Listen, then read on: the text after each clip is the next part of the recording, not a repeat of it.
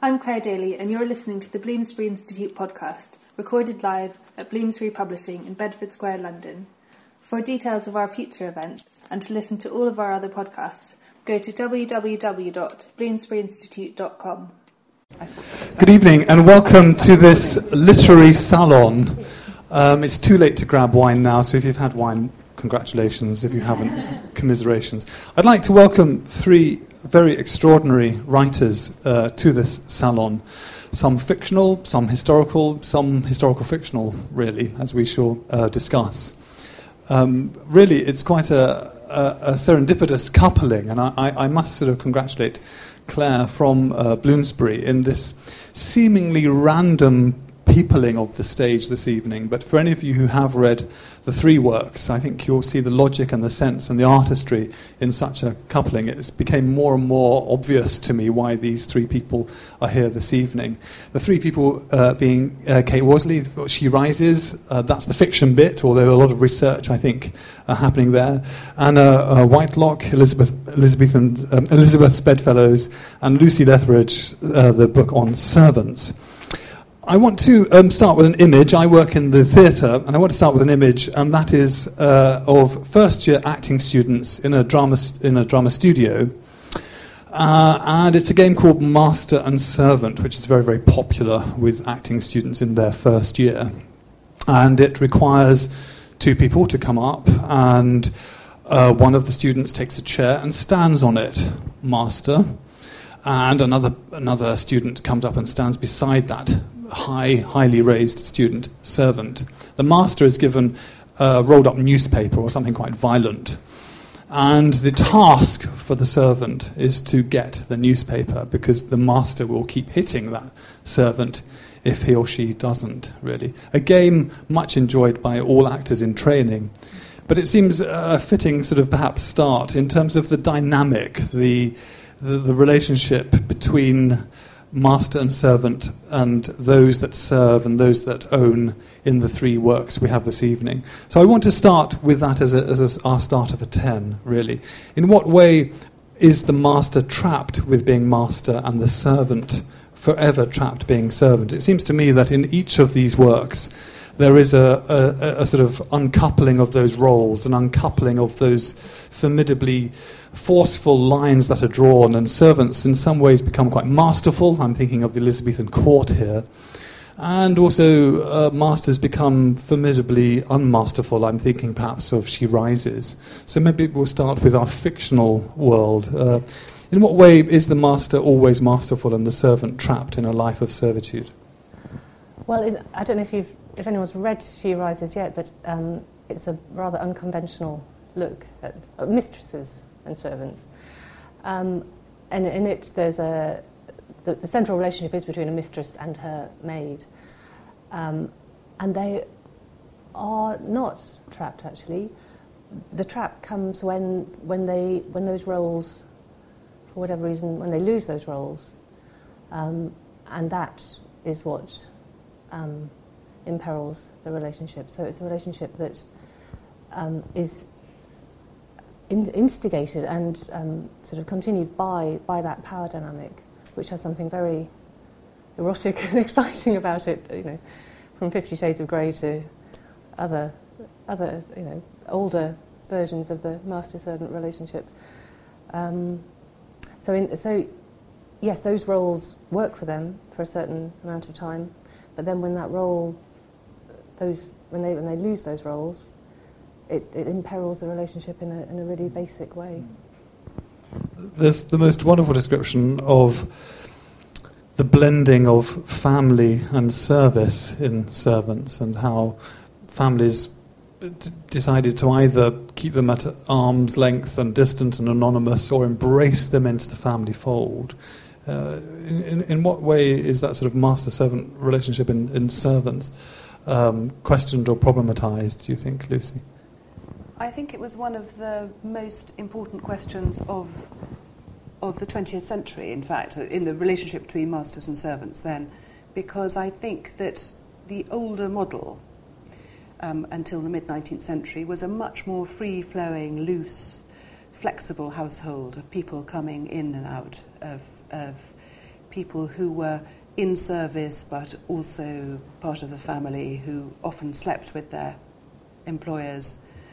And I think that changed in the middle of the 19th century and it was the beginning of the Green Baize door, really. And, um, and then there became this rather awkward feeling of two communities living side by side in the same house. Yeah. Um, and all sorts of awkward questions about class, about status, about the status of labour, all these things um, rather chafed at the relationship. And so by the Second World War, with the end of service, um, I think people let go of that later model with some relief. Mm. It, it, seems to me that the um, codification of service bestrides both of your works in terms of you, the, the service was defined by colour, by code, by cloth, and certainly in the Elizabethan court, people knew where they were within those emblems. Do, do you also see that relationship of, of server and served in, in some way very ambiguous and, and problematized in terms of certainly through the sort of decades that we, we follow with Elizabeth. It, it all becomes so blended and, and, and, problematical. Yes, I mean, I, I wouldn't accept the sort of that framework at all, yeah. really. I mean, uh, because I mean, the key to understanding um, the Tudor court really at this period is to understand that the actual body of the monarch uh, was the body of the realm, and therefore in order to be close to, or to be able to be close to the monarch in the most sort of intimate bodily service, was actually also to be politically significant. Mm. Um, this whole notion of the politics of intimacy, you know, the most significant figure, arguably, at the court of Henry VIII was the groom of the stool, the you know the guy responsible for the royal commode, and you know that was originally you think, gosh, no one would want that job, you know, and he would basically attend the king as he used it, mm. um, and Elizabeth would have you know clearly with all of those gowns and so on on. She would also need assistance as she used chamber pot, close stool, whatever. Um, but these weren't simply kind of faceless body servants who were, you know, had the most kind of menial tasks. They did, on one level, have sort of very menial tasks that we would think were, you know, something that we wouldn't want to do now. But of course, by having that kind of access to the monarch, you had a privileged intimacy. You know, to have a one-on-one contact with the monarch while he used the royal commode or Elizabeth used the door. I mean, you had an opportunity for all kinds of confidences to be shared. I mean, you know, you were in your most vulnerable state. Mm. So, and the women that Elizabeth surrounds herself with are therefore very trusted women and very favoured women. And although she expects a lot of them, um, and there are different sort of um, ranks within the sort of um, hierarchy of the privy lodgings, the sort of private apartments where the monarch lived. Mm. Those are quite fluid, and at the end of the day, it's about you know relationships of trust that have been born in the in you know in the years before in, in, in adversity, mm. people who had you know pr- been of proven Protestant mm. faith, of course Elizabeth's faith. Many of those women were uh, cousins of her mother's side of the family, so you know they were significant individuals in their own right, really. And although Elizabeth treated them quite badly at times, um, nevertheless, their pr- position was a, a privileged one. I, I, must admit, when I first, you know, the first few pages of, of, of your book on Elizabeth, I, I, sort of sighed, thinking, "Oh my God, another book on Elizabeth."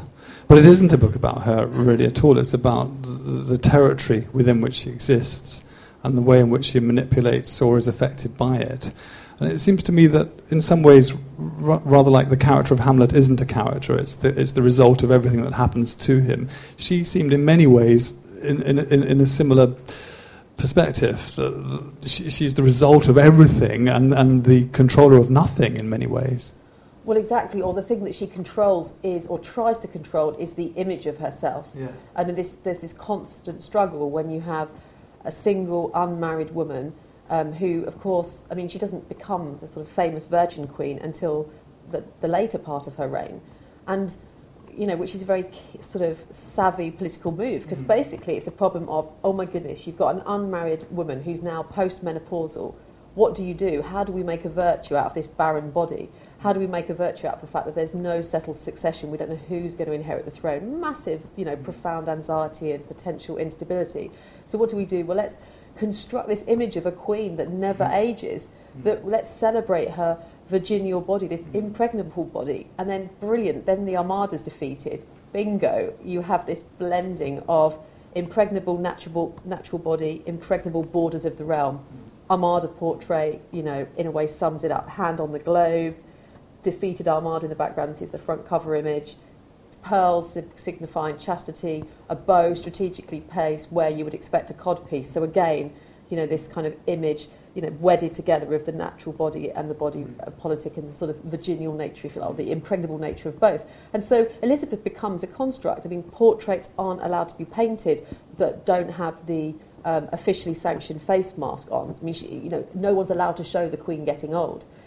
Hence the fact that the women that are around her have this daily task, and I'm sure any of the women here will sympathise with it, you know, to get yourself ready in the morning.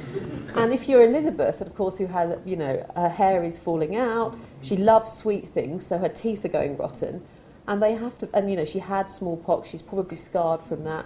So they have to whack on the cosmetics, and it gets more and more garish and more and more ridiculous because, of course, she's almost 70 when she dies. So, yes, she becomes a kind of construct. She can't let the side down. She has to be this young, ever beautiful queen, even though she's, you know, in her 60s, limping around and, you know, becoming increasingly sort of eccentric, I think. Without plot, you know, being a plot spoiler, the body, and the female body in particular, becomes a sort of dominant theme in your work. Uh, in terms of the uh, journey that Louise takes, it, there were radical changes uh, to not only her life but her, her physical life. Uh, yes. Well, in terms of the, the bound body, the, the, disguised body, the changed body, the, the, the body that decides to pretend to be another body. Yes, and I think that that whole theme of natural, well, what what is natural to woman and what is natural to man, and these two worlds. I think as I was writing, it became very clear that um, both those roles were enacted, mm. actually. So, partway through writing, the mask ball happened. And that just was blindingly obvious once I, once I realised I, w- I was writing about that because in, that's, that's a, a sort of prefiguring of the roles that people take on and how far you can how far you can go with that, how far mm. you can take on a role as a woman and mm as a man and how much you, you are trapped within your physical self and your physical gender mm. and your internal spiritual mm. mental self. Yes, I was going to comment on that because at moments of absolute physical sort of um, realization, the, the spiritual realm kicks in quite big in your in your work. And, and do you see that as being a, a, a a, a, separate place or very much part of the same place? I don't know. I think I think um, I think my characters tend to be able to, well, at least in this book, they they have an internal existence and a sort of external manifestation, um, and each affects the other. Mm-hmm. Um, but I think it, it's, it's, almost a chemical thing that you can you can change. I think I, I think I thought of the characters as you think of chemical elements that you can change water into air and etc. into into steam and, and back again. And how much is it still the same yes. elements and how much is it not? Yeah. Uh, Lucy, uh, in um, your overarching sort of view of service, do you see it as essentially female in in in, in description? I mean, clearly not. There's enough evidence within in, in, your writing and within the photographic evidence of, of there being many men, but it seems to be dominated by voices and visions and stories of women. Uh, well, well, my book was about the 20th century, and so um, by which time domestic service of the kind that was most prevalent was overwhelmingly female. But I think that the longer tradition of service going way back, is a, is a, is a, male tradition. Um, uh, I mean, the servants like footmen, house, um, house stewards, butlers are the descendants of, of the entourage of medieval noblemen.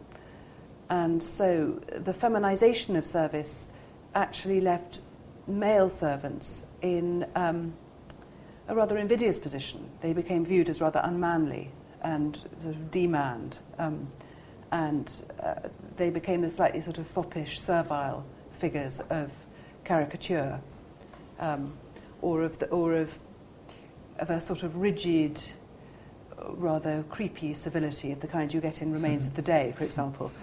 Um, so I think yes, that the, the experience of the 20th century, and and now is that domestic service of the cleaning, domestic cleaning variety, is um, largely female, overwhelmingly female. Uh, a quality that um, colonizes the three works uh, written is, is actually the speaking voice, the human voice. Yes, there are, there are great passages of description, and of narration, and of, of, of development, but, but actually people speak to us in, in, in the three works. Uh, and I feel that in many ways they, they not only um, articulate the sense of the age, but the sense of how you want to steer your characters. You, your book in particular, Lucy, seems to be owned actually not by you, but, the, but by the people speaking within it. Well, I'm, I'm very glad you say that because that's what I wanted. I wanted to, this to be a, a sort of cacophony of voices unheard. Um, and and when one, exa- uh, when one looks into it, there are, there are some remarkable records of people describing their lives with a great freshness um, of the kind that you wouldn't get, I think, in a more official document. Mm.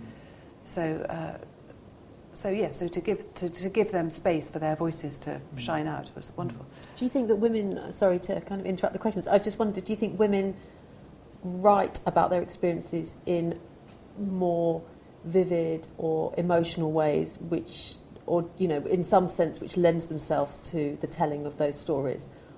Yes, I think women. I, I, I think there is a. I used to, to find that looking through the memoirs of male career servants of the butler footman type, it is interesting how much male uh, sort of upper servants like that almost collude with with their own caricature and so you get this sort of butlerese. you get books written in this kind of, just like Remains of the Day, which was absolutely a brilliant sort of distillation of that sort of voice. Whereas women servants who, um, who did the, on the whole, the donkey work, um, their voices are, are, on the whole, more varied, they're fresher, they're, um, and they're angrier because they, they, they, on the whole, unless they were going to get married, they weren't going anywhere. Whereas the butler, like, you know, is inching his way up the tree like the bank manager. So he's, he's a much more official record. Mm, interesting. I want to move to uh, writerly concerns, and, and uh, both in terms of fiction and fact, clearly there's evidence of great research having happened here. The, these books uh, must have taken time and preparation and work. I want to start with uh, you, Kate, in terms of yeah, how long did this take? yeah, you're going to say a lifetime, I know, but in terms of there, there are yes these um, sort of rhapsodic, dreamlike phrases within it, but there are also some very specific, very detailed, probably historically accurate. Although I'm not the historian to say yay or nay, but it feels accurate, it feels authentic. How long has that taken? Well, it's how long is a piece of string where research is concerned, and I'd really like to know how. Um, uh, how you both. Yes, we'll get to them. I'm asking you. Well, well because because I, I, I was a journalist for years, and I start, when I had the idea for the book, I started researching in a journalistic sort of way, find out all there is to know, mm. you know cross reference, uh, you know, read as much as I could, and because I'd never written fiction before, what I didn't realise was that at some point I would have to stop doing that, and that mm. came much sooner than I imagined. And now I realise there's a point where it's almost like that you need to do two phases of research. There's the first one, which is like putting hot air in the, in the balloon, just to, you know, give you some, some air under your wings to, to, to make it lift off. And then the wonderful part of it is, is that then your imagination can take over in a way that it, it never could with writing fact and journalism, you know, because in then you're writing about real people who get quite cross if you make things up about them. These are fictional people doing real things, though. They're not just all sort of floating around on a sort of remote planet. Yeah. They're, they're on the ocean doing things and surviving. Yes. And so, how, how many libraries and how many hours does that take? Um, it, well, I spent hours and hours and hours literally just reading every seafaring book I could get, but the most useful one in the end was um, a book, uh, th- illustrated Dorling Kindersley books there was a, someone called Stephen Stephen Biesty, I think, about the man of war, and it's just these cross sections of, of the man of war, and that that did it basically. How do you get from the poop down to the Oh, orlop? You know, how how high is the mizzen mast? You know, where do they keep the maggoty barrels of pork? Um, so there's, there's, there's those there's the prop level, Mm. knowing what um, you know what what was around them. Mm. But the most, the more interesting, what turned out to be the more interesting sort of research was um, the, the, the, the, the, hard, the stuff that's harder to measure, the, the, what, what was important to people, what, what their horizons Mm. were, what, what, they, what they saw as above and below them, Mm. what was significant and what wasn't. And that was, that was much, much harder to work out. Mm. It's interesting, really, because I, I, I would actually say that Anna, your your work, in the greatest sense, also reads like fiction. It's beautifully constructed, and and um, not overly turgid with sort of the, dullness of fact. You know, we've all read the Elizabethan stuff. Thank you very much. Give us something new, and you do, but you're you're economic with it, and you're um, sure with it. But I, I sort of feel that almost there's a little novelist in you, sort of lurking somewhere. Well, I mean, I would take that as a real compliment. I mean, some historians might not, but I'm, you know, that. I loved it. Um, I mean, you know, the idea of sort of being like a novel. I mean, in a way, that's exactly what I wanted it to be like. I mean, I, I hate the idea that you know there's the historians who write dry history books, and then there's the kind of historical novelists who get to kind of talk about beds and people bouncing on them and, and kind of what bed chambers might have you know smelt like or looked Mm. like, and you know what putting on makeup might have involved, and Mm. that kind of detail. And I suppose I wanted to, I wanted to write a book that I wouldn't get bored with Mm. because I get bored in a lot of those sort of turgid Mm. Elizabethan history books. And I suppose there's a kind of, I'm sort of driven both as a historian and as a kind of academic, looking at obviously the sources and wanting to piece different things together and find, well, either new sources or new combinations of sources to um, sort of construct new pictures or um, sort of new textures within pictures. But I also am very much driven by the sort of creative part, which is how am I going to write this in a way that you know is quite visual, that you know that is um, that people can actually imagine, and that you know I'm because kind of always tend to write in relatively short chapters, and I mean Mhm. maybe that's my own sort of attention deficit or concentration span, but I just think I frame it very. I mean, with this book in my mind, I was thinking that um, at the- the heart of the story was basically this bed. And when I was writing it, I was almost writing it as if it was a play, and that every chapter I wanted to, even in the great complexities of the politics of the Elizabethan period, which you know are very complicated, and it's you know abroad and at home, and you know all of that going on, the religious and the political. Um, I wanted there to be a sort of organising focus of each chapter of being the bed, which was the sort of mm. stage really of mm. Elizabeth's reign, where the, you know in a way the politics was ultimately played out, or at least the implications of the politics w- were sort of felt because it mm. was where the Queen's body, you know, at its heart really was. Um, and so, even though I sort of ventured far and wide in terms of material, I still wanted it to come back to an idea of the bed and the intimate. You know, in the same way that at the end of the day, although you know the Queen might have been making decisions about you know funding exploration in the New World or whatever, at the end of the day, she went back to her bedchamber. and I think you know, hmm. and through looking at that prism, through that prism, I actually found um, you know real sort of insightful and vivid moments that I hmm. suppose I hadn't really hadn't really struck me before. For hmm. example, I mean, you know, soon after the defeat of the Armada, which clearly is one of the sort of you know climactic moments of Elizabeth's reign that she's most famous for, and you know, latest Hollywood film, there she was in her, you know, of Cate Blanchett with her armour on. That was actually there was no evidence that she wore armour at Tilbury, but anyway, that's how she's sort of, you know, that's how she's popularly perceived um, today. You know, continues from then. And the reality is, just a few weeks after the defeat of the Armada, as you know, the court was in the midst of celebrations. Elizabeth withdrew to her bedchamber because she was mourning the death of Robert Dudley, and you know she was remained there um, for a number of days, wouldn't come out, and in the end, the door had to be broken down. And I just think suddenly, you know, when you look at something so familiar from a new perspective, you see this sort of real intimate kind of Mm. glimpse of Mm. the Queen, really. Mm. So, yeah, I mean, I'm very much inspired by historical novelists, and um, I mean, I, I, I run a historical uh, a salon uh, for um, novelistic. We call it ourselves the um, novel novel history salon, and the idea is for kind of historical novelists and historians that write with a, in a sort of novelistic kind of way. So, in other words, they're just open to different sorts of writing and structure and so on. And I suppose what I've sort of really learned in the process of writing this book is that you can. There's an extra level of kind of research beyond what the obvious sources say. So you might say that you know, um, such and such was uh, at court, or you know, um, a letter was written to one of the women saying, "Come back to you know court because Elizabeth." You know, won't sleep without you, and her regular bedfellow's you know broken her leg or whatever. But then you think, okay, well, what would you know, where would the bedfellow have been? Who would she have been with when she came back to court?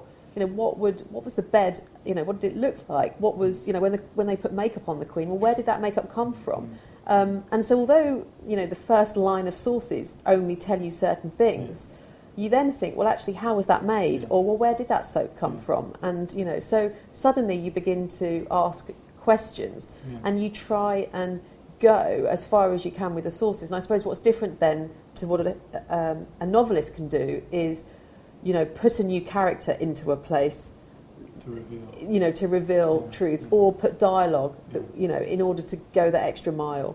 Yeah. Um, but as far as I could, in terms of creating a kind of braided history, as Natalie Mm. Zemon Davis to it, this sort of multi-layered history of sort of sensual kind of fact as well as fact itself. Um, that's what I did, and so if it kind of has a sort of novelistic feel to it, then great.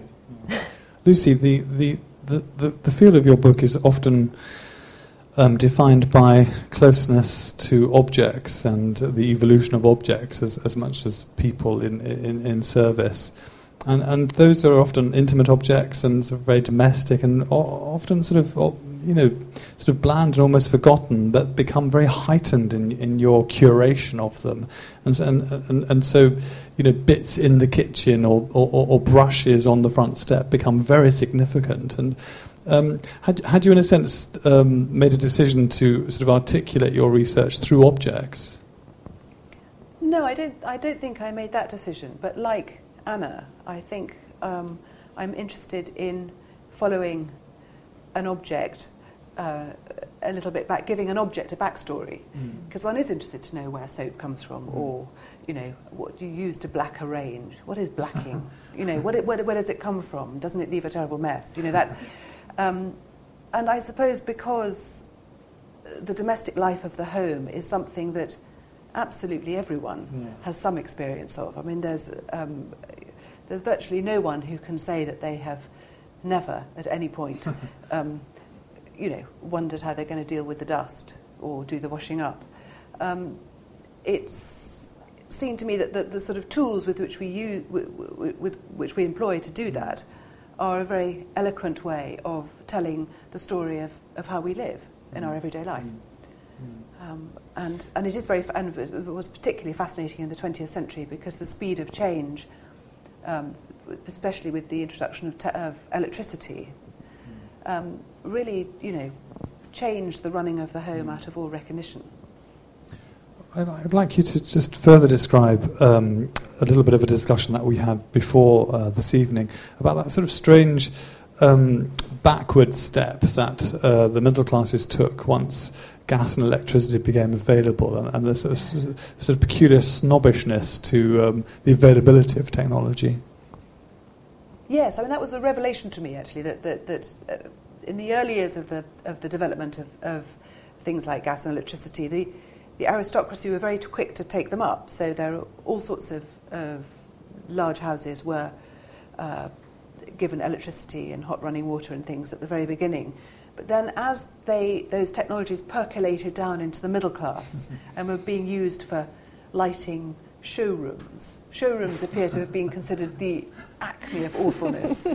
um, so uh, then suddenly there was a sort of retreat, and it became more fashionable among in, in the larger houses to cultivate um, a, a willful um, primitiveness about these things. So, so that you know, and then you get this sort of cult of cold houses, and freezing corridors and, um, and enormous, cumbersome, labour intensive meals. Um, and gas was used in the servants' quarters because it, um, it meant the servants could work for longer, but not in the main rooms of the house. Um, partly because it was smelly and it was thought to be damaging to antiques, um, but also partly because it was a bit, it was considered a bit showroom. And, um, and candlelight, you know, which stressed the sort of patina of age, you know, the tunnel of antiquity, um, you know, the great sort of English line of generations that the, all great English houses, even if they were built in 1850, were striving to effect this rather sort of grand um, reflection of the past. And that became much more fashionable. What, what seems um, strangely connected, in a sense, to your, your fictional account of, of, of people in service and serving, or, or, or sort of connected in, in, in some relationship, is, is how sensual that becomes. And, and I, I, it was very late on that I sort of dared browse the, the sort of back cover, as it were, and noticed that you, you, you had, in, in your very varied career, actually sort of um, to tell us about your very varied career, and you, you know where I'm going. But but, you, but you, your your fiction seems incredibly tactile and seems to be um, sated in in ideas of touch. And then lo and behold, on the back cover it says Massage practitioner. massage practitioner. Uh, and, and yet, it was it, what fascinated me was the sort of levels of permission and the levels of denial of touch. Whether it was a sort of fearful touch, anticipated, or, or yearning and ached for touch, never qu- qu- quite had. And i- i- i- is that really that, that aspect of of um, a, a- a given sort of touch hierarchy uh, part of, of an age that you saw, or just something that you're into? Um, I think I think it's if, if you're if you're imagining your cat, if you're making up your world, like I did in the book, um, and you have worked as a massage practitioner, then touch is, is the obvious way to go about it, and, and especially in that, that mistress-maid relationship. So that, that question of, of intimacy, living so closely, and, and as far as I can make out, at, in the 1740s, which is when my book is written, it wasn't that unusual for a mistress and a maid to sleep together, if, you know, if they got on at all.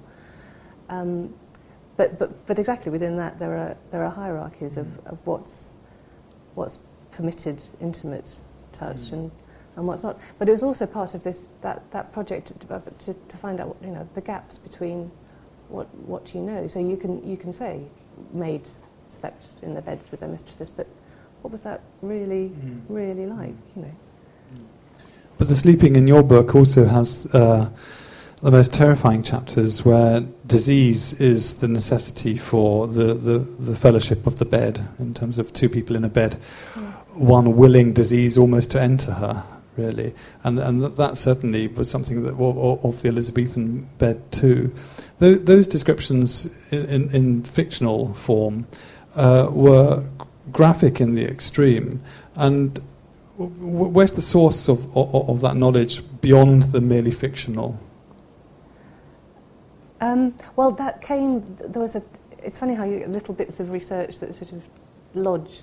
That came from being told, and I can't remember which king it was. Some king at some point in history. Um, some when he had smallpox, which is what my character has in the book. Um, somebody came to volunteer to come to sleep with him to, to draw it off. Um, so that's that's what the maid does in the book, risks her her life. And I think in Elizabeth, there's what somebody shuts herself up with.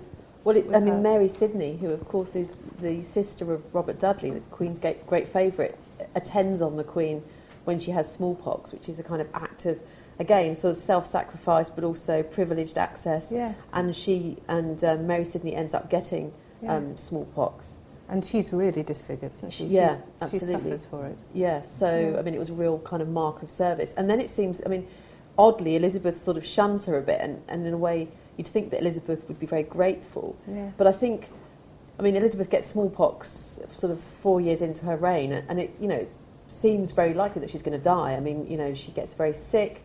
she's unconscious for a period, um, and it really does sort of bring to the fore how fragile the whole country is. But you know, the, the idea that you know, if the life of, or the breath of the Queen is extinguished, there goes, of course, not only the Elizabethan um, state, but also the Protestant Church. Mary Queen of Scots was there in the background, you know, Catholic presence looming, and also, of course, the Tudor dynasty. Which I mean, again, people kind of, I think, either forget or give Elizabeth a lot of um, slack on the fact mm. that basically, she, you know, she didn't do what she was supposed to do, which was to marry and have an heir. Mm. Thereby, you know, the Tudor dynasty died out with Elizabeth. Mm. Um, you know, all the Tudor, you know, the Tudor dynasty, which is celebrated as seen as, you know, one of the sort of great uh, sort of periods in English history. But Elizabeth was the one who, you know, failed to perpetuate it. Mm. Um, but I think that the smallpox episode not only underlined for her counsellors how fragile her life was and therefore the, the state, but also it, it brought home to her her own mortality and her own vulnerability. And I think when she looked at Mary Sidney, she saw what could, you know, she could, she saw what have what might have um, happened to her, but it and it also brought back, you know, those very sort of dangerous and quite scary, um, you know, memories that she had. And she said afterwards to the sort of physician that, you know, healed her or looked after her when she was ill that, you know, she didn't want to be reminded of it ever again. And for a while, she didn't want to go back to Hampton Court where she suffered um, because it was, you know, two painful memories. It's a very mortal book, actually. There are, you know, just as you know you feel you're getting in your stride, then there's a paragraph which sort of says, you know, late that night, you know, a crippling stomach bug hit that person and they snuffed it, and you, you know, the sort of accidental nature of mortality seems to sort of really walk through the pages of, of her court. It's quite terrifying, actually. Well, I think that, I mean I think that's really important. I mean, you know, the fact that we you know, the Elizabethan age, when we think about it, you know, we think of all the sort of achievements, the cultural achievements, the architectural achievements, overseas exploration, and then this great glamorous queen who presides over, you know, this glamorous court with, you know, rich in entertainments and all of that. But actually, you know, the very fragility of life, you know, was underpinned everything. The queen's vulnerability, um, you know, with although she might go to great lengths to protest her youth and you know whatever, and she was a real trooper. I mean, you know, she did have, you know, she had a sort of gammy leg at one point, and still she, you know, she would go out riding and hunting right until the very, very last days of her life. Did she acknowledge the fact um, that you know she couldn't give any more sort of ambassadorial audiences? You know, and, and in you know right up to you know just short few months before she's giving her, you know, she's giving an audience um, to the ambassadors. She's assuring them herself of, you know, assuring them of her kind of vim and vigor. Um, and so, but of course, yes. I mean, not only death from, um, you know, natural causes, if you like, but also, of course, poisonings. death yeah. from poisonings or the assassin's dagger. And you know, I think again, what the, I've tried to do in the book is emphasise actually you know, the, the fact that the bedchamber and the Queen's body was the target of all kinds of mm. assassination plots, some weird and wonderful and probably made up by Elizabeth's own spy masters to try and convince her to actually be a bit more careful about her own kind of protection. Because mm. Elizabeth was like, yeah, what the hell, really? Mm-hmm. You know, and Elizabeth, in many ways, you know, I think one of the reasons why we like her was the fact that she kind of inaugurated the royal walkabout in lots of ways. I mean, she went on progress all the time, and she would get her carriage driven into the crowds. And you know, she wanted and she felt she needed to be seen by her people. Um, so, you know, all of this is very much, um, I mean, she's walking a very, very fine line. And I think that's, you know, there's a sort of, I mean, for all the uh, fictional nonsense of the Tudors on the BBC, one thing I did say about it when I reviewed it right at the beginning was there's a kind of raw physicality about its depiction of the court that does ring true. Mm. You know, sort of lingering lustful looks and longings, and of mm. course, for some people, probably you know, rampant sex. Mm. Um, but for others, you know, like Elizabeth, who you know, feared, of course, pregnancy and the kind of you know undermining of her chaste body, probably not. There isn't too much rampant sex in your book, Lucy. It seems that everybody was just no, too busy. Um, you know, I mean, I set you up there. Yeah, I, I, mean, I mean, not that I was looking for it, but I was looking for it, and and um, it, it is is really the world of service as you see it in the sort of early 20th century just too damned busy for these sort of Downton escapades that we've come to love. Well, I wish actually I had put some more sex in the book. Because, so do I. Because I think that there, that that is an interesting feature of the master servant or mistress servant relationship, but I couldn't find the evidence. I mean, I, I know it is true, but of course Some of them are things sitting in the room tonight. But people were scared to write about it, presumably. Of course, and Yeah. it, and um, and there are, I mean, there are cases of individual cases of of um, uh, uh, uh, the son of the family marrying a housemaid. It happened at Uppark in Sussex, for example. Um, but they're very, they're sort of singular, and it's quite difficult to draw in a book that's trying to draw a panorama of themes. It's quite, you, it's quite difficult to know what to do with sort of singular cases like this. Just talk us Um, through that singular case, although it's not in the book. So, so, so talk us through that. Uh, the the, Well, the boss marries the servant. Yes, that, that uh, I mean, we know this from H.G. Wells's mother was the housekeeper at Uppark, and she, um, her mistress, had been a former housemaid who had married the heir, and uh, H.G. Wells describes his mother's um, feeling of both sort of slightly chippy inferiority and superiority towards this woman, who was locked in a kind of rather difficult, uh, slightly shunned by the neighbouring gentry, I think. Um, uh, so I think it was, it was a difficult, it was an invidious position to be in often. But then again, you know, there are plenty of cases, well, not there aren't plenty of cases, but among the singular cases that I found, there are ones where you know that it, that it has worked and it is possible. Um, there was a remar- rather remarkable woman called Violet Firth who in the 1920s wrote a book called The Psychology of the Servant Question, just after the First War. And she says that, uh, that the only way that on both sides of the green baize door, as it were, that, that, that this, this relationship can be resolved is when a servant can freely choose a spouse from the family they serve. Um, and so I think it was considered a, uh, yeah, it was, it's, it's a sort of choppy area. And if I, and I suppose I could have done, I could have looked, for example, at the, the illegitimate children thing, you know, because, uh, um, but I felt that was another book, really.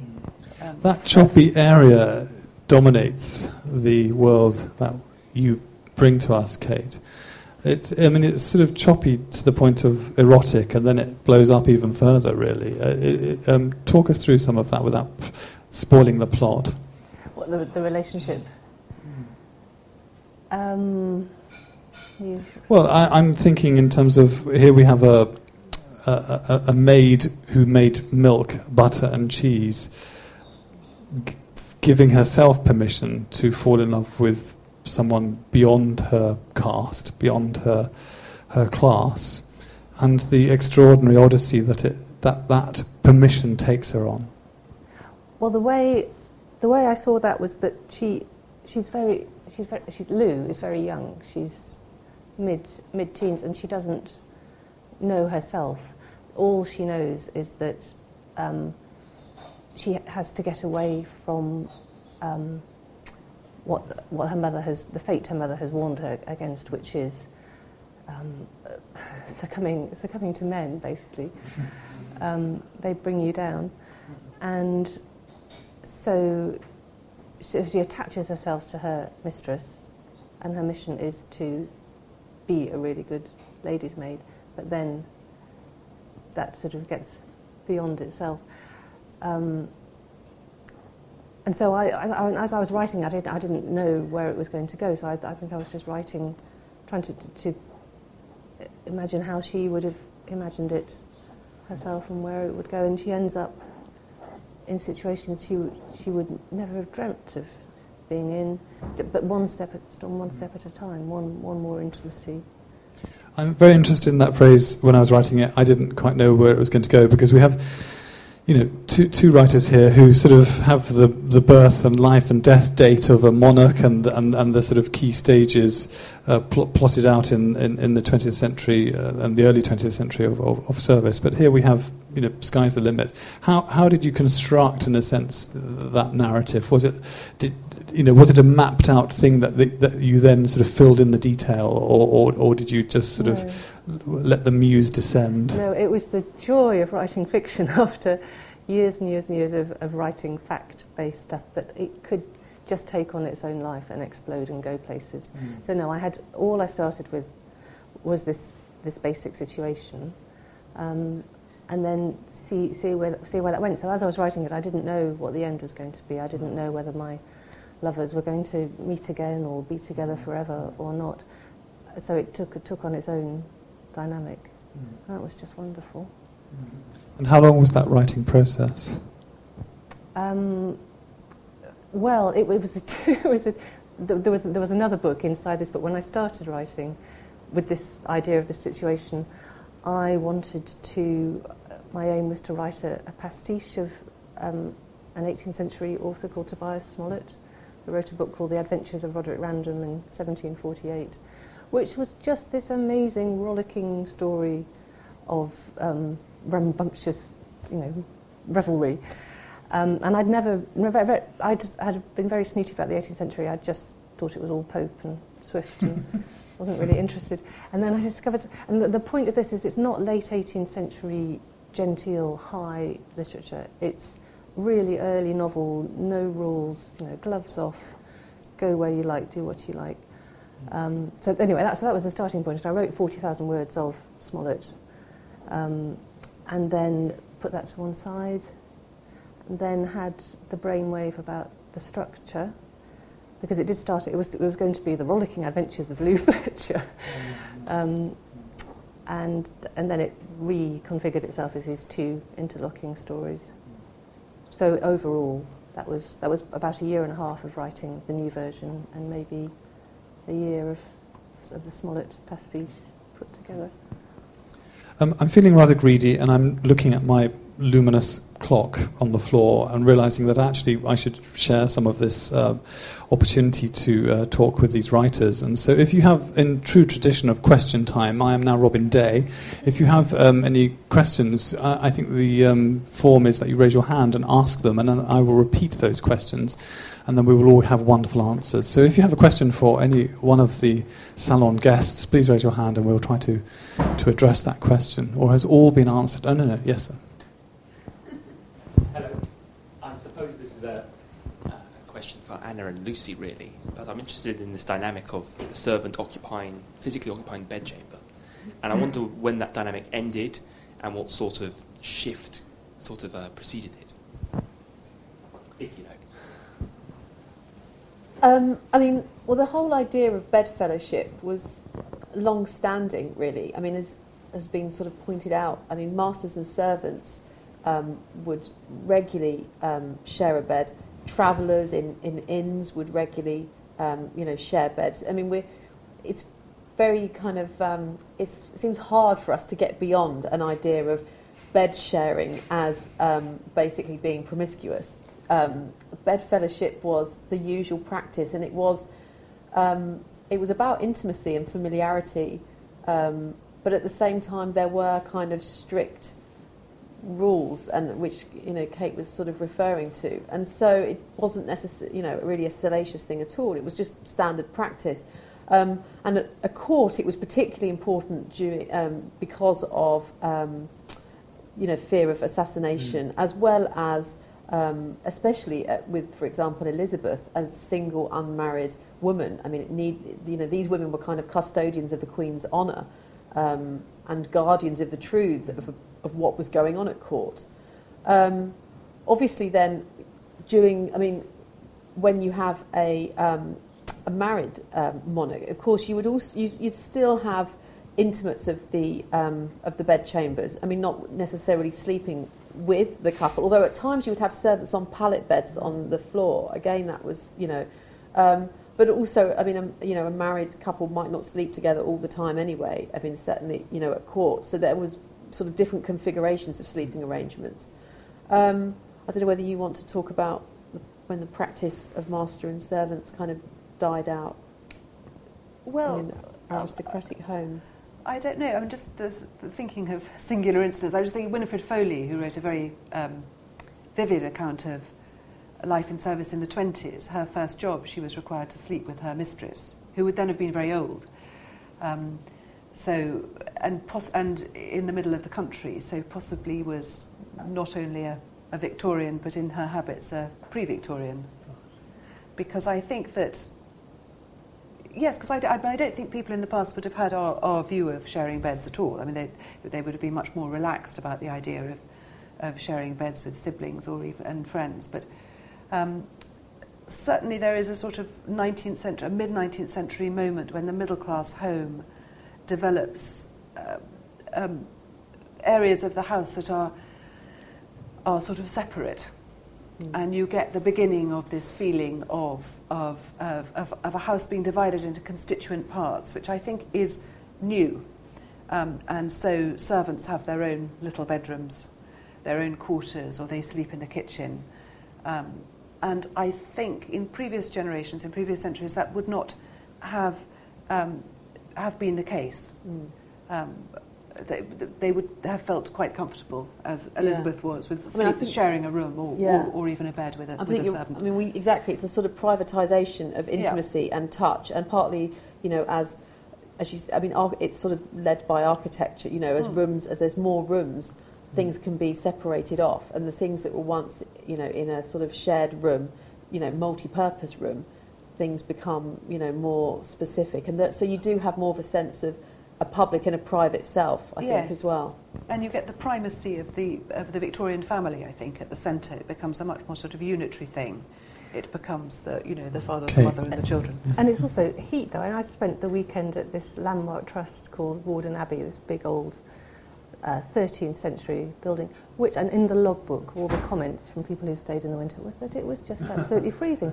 So for centuries, you'd be insane to sleep in a separate bed from Yeah. your servant. If there was someone in the Yeah. room providing body warmth, you'd go for it. you? You'd also be insane to sleep in a bed with someone with smallpox, but that's another. uh, a couple more questions, yes, sir. Yeah. I think, can you hear me all right? I don't. We don't need the microphone. Um, well, you were all working today. I, um, I was watching daytime television. And uh, this morning, there was the um, ceremony marking the 60th anniversary of the coronation.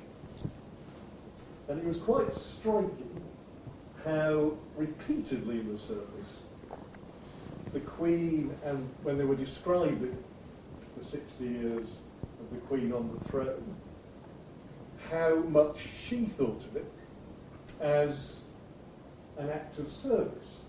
That she kept in all the text and in, when she writes about it, it's clear that the Queen thinks of her role as one of duty, of service, as a vocation. And she sees herself as the servant of the people and as the servant of God.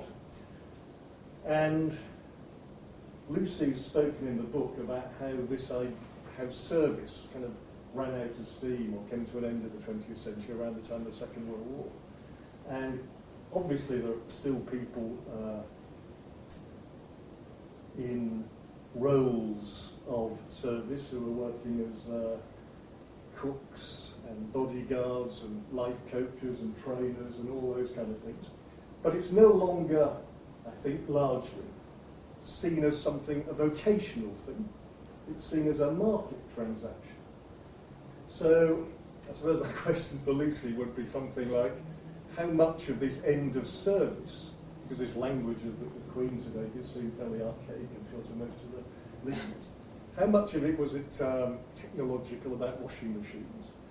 And how much of the end of service is uh, theological? You know, that we no longer think of ourselves as uh, in a world in which to serve is the role that God has given us, or that we're uh, that we do it out of our understanding of uh, it's seemly so to do, as the hymn goes. Technology or theology? Well, I think that's very interesting because I think that, that the idea of service you're talking about there is really the idea of service that Anna's world, the world of Anna's book, would, would understand. And actually also of Kate's, which is that, that service is, yes, it's a sort of state of, uh, it's a state of being, isn't it? In, in service to, to, to your crown, in service to your monarch, in service to your God, and so on. And I think by the, the sort of service that I'm talking about in the book is when service has dwindled um, or off, gone off course into, into something that is about labour. Um, and although, of course, there were career servants um, who regarded service as being a vocation, there were butlers and so on, and housekeepers who, who I think really did feel that the pursuit of perfection, um, which the big house uh, offered them, was an end in itself. But I think on the whole, yes, it had shifted over into, be something, into something that was um, laborious and uh, had, had lost status and had become, had become the sort of serving us doing the work we didn't want to do ourselves. So it had, it had moved over. I mean, I, I perhaps would add, if I may, that I mean, I think, I think in, the, in a way, the Queen's rhetoric, and I know it's more than rhetoric, is actually very savvy one. And I think actually it isn't going to be the end of that because I think, I mean, I think the monarchy, in order for it to be sustained in a way, I mean, already there's talk of this kind of welfare monarchy. I mean, it, has, to, in order for it to be seen to have a function and a purpose, and for it to be supported, it needs to be seen to be doing things, be being, and I think that, I mean, I, I was doing some commentary on the um, the coronation thing today, and the other, one of the things I was thinking about is that you know, no doubt that was a big 20, the 20th century public spectacle, but you know, how is that read in the 21st century?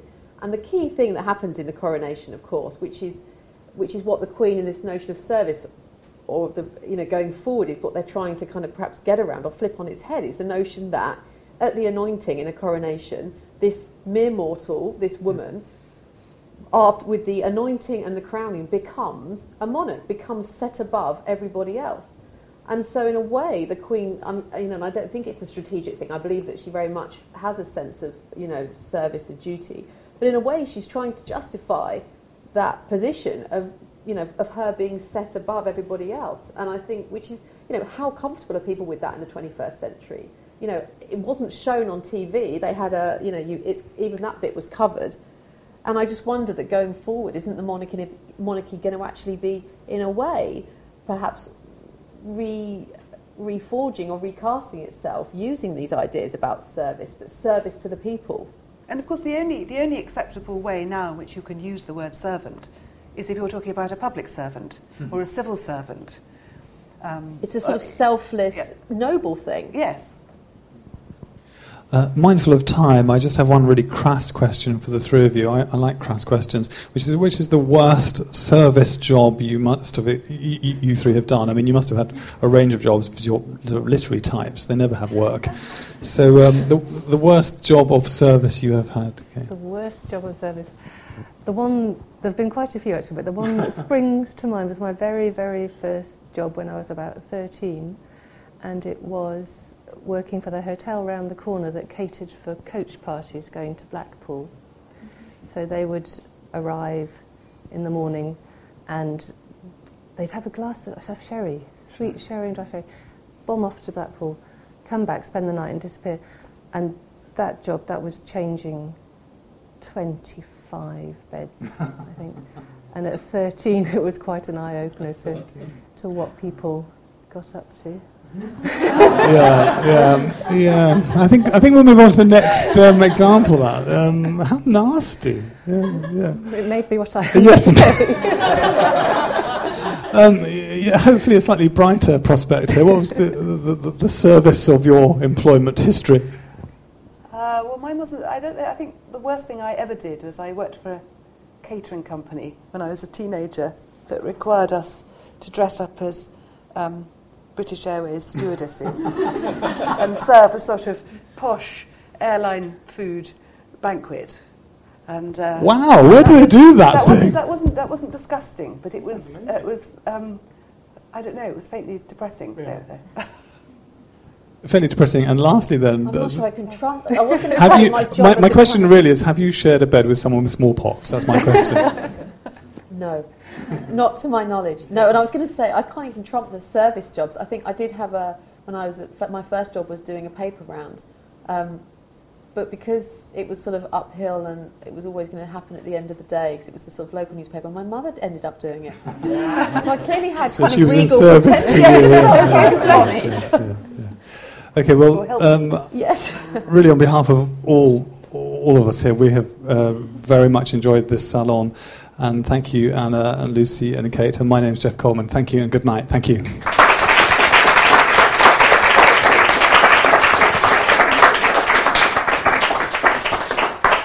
Thank you so much. It's been such an interesting event with you all, and thank you very much, Jeff Coleman, for interviewing. Um, there are books on sale at the back if you'd like to buy one on your way out, and please do take your program with you um, and sign our visitors book. We have some very exciting events coming up. Um, next week we have Cities Are Good for You with Leo Hollis and PD Smith, and we also um, have just released our Margaret Atwood tickets. So you'd be very wise to buy one right now before they sell out. So thank you all very much for coming.